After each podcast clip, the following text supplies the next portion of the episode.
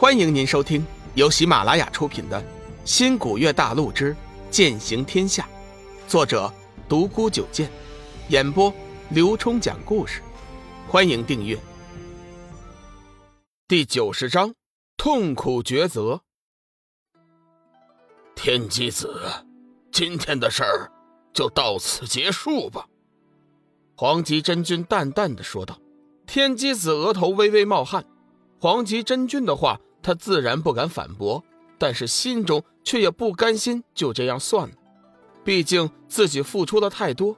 前辈，您老的话我本该遵从，但是今天的事情是天下正道联盟的事，况且你也看到了，龙宇身具魔身，如果今日不除掉他，他日必竟为祸苍生，还请前辈为天下苍生着想啊！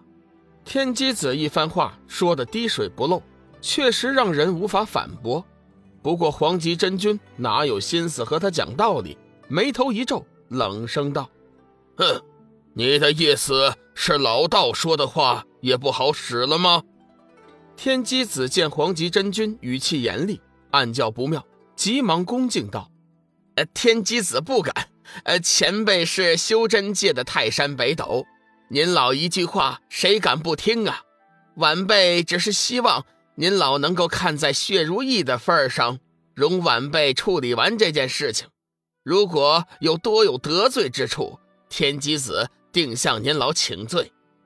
天机子从先前索命菩萨言语中，已经得知了黄极真君早就隐身此处了。他之所以一直未曾出手，估计也是有所顾忌。而现场能让他顾及的东西也只有血如意了，所以天机子斗胆赌了一把。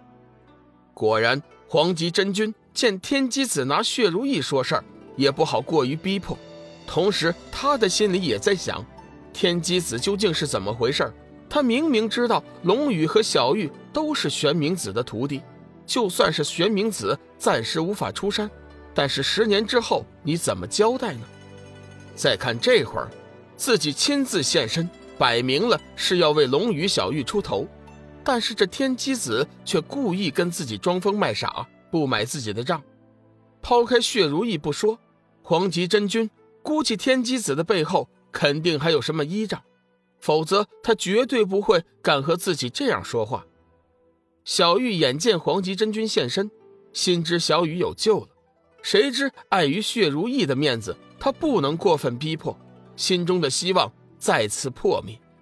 突然，他脑海中闪过一个办法，道：“天机子，我答应你们，跟你们回去玄青山修炼，但是，我有一个条件，你必须先答应我，放过小雨，让老前辈带小雨回去救治。你若是不答应，我就自此自断心脉，化作厉鬼，也要和你纠缠。”天机子还没说话，刚刚苏醒的云翔却是急了，大声喊道：“师尊，你快答应了小玉的请求吧！我知道他的性格，他是那种说得出、做得到的人呐。”天机子的脑海瞬间闪过无数个念头，再看看小玉，知道他是认真的，犹豫了一下，道：“好，我答应你，不过你要答应我重归玄清门，不生异心。”小玉咬着嘴唇道：“我发誓，重归天月师尊座下，不生一心。”天机子见状，心中顿时松了一口气。折腾了这么长的时间，自己的目的终于达成了。虽然龙宇还没有彻底毁灭，但是也算不错了。筋脉五脏全断，就算是黄极真君能将他救活，估计到时候也是废人一个，成不了多大气候。不过话说回来，这次为了小玉和那把上古神兵，自己付出的代价也是够大的。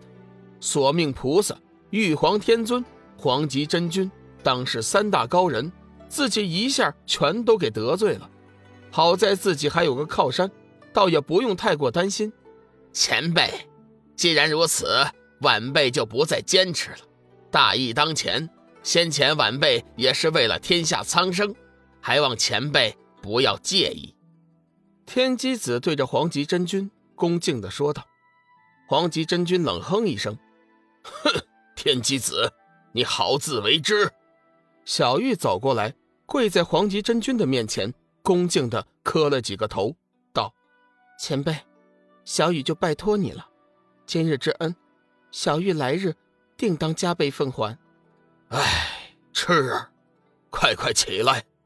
我与你们有缘，本该早点出手相救的，无奈为了当年的约定，眼睁睁的看着事情发展到现在这个样子。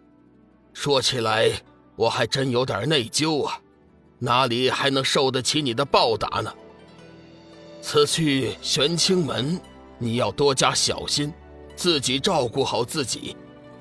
不出三年，小雨一定会去玄清门接你回来的。黄极真君嘱咐道。小玉站起身来，走过去，俯下身子，在龙宇的脸上亲吻了一下，喃喃道：“小雨。”我在玄清门等你来接我。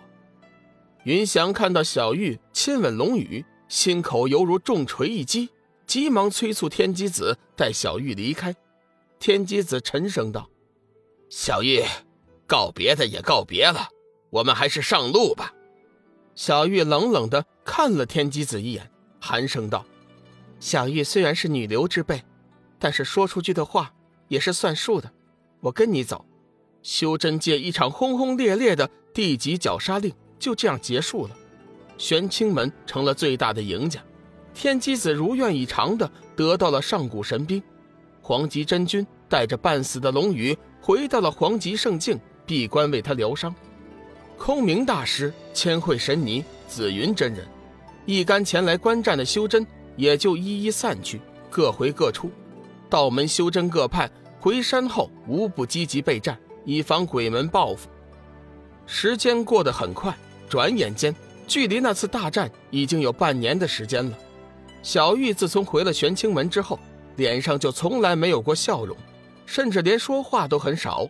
每天，他除了拼命的修炼，剩下的时间就会独自一人站在玄山之巅登仙台，凝视着远方，心里默默的祝福着自己的心爱之人能够平安无事。是夜。微风习习，小玉修炼结束之后，和往常一样，来到了玄山之巅，静静的注视着远方。美丽的眸子有些轻微的浮肿，面上的泪痕隐约可见。冷若轩轻轻地走了过来，站在小玉的旁边，看她面容憔悴，我见犹怜，心中也忍不住一阵难受。这半年的时间，冷若轩是整个玄清门唯一可以和小玉说上话的人。你还在想他吗？听众朋友，本集已播讲完毕，订阅关注不迷路，下集精彩继续。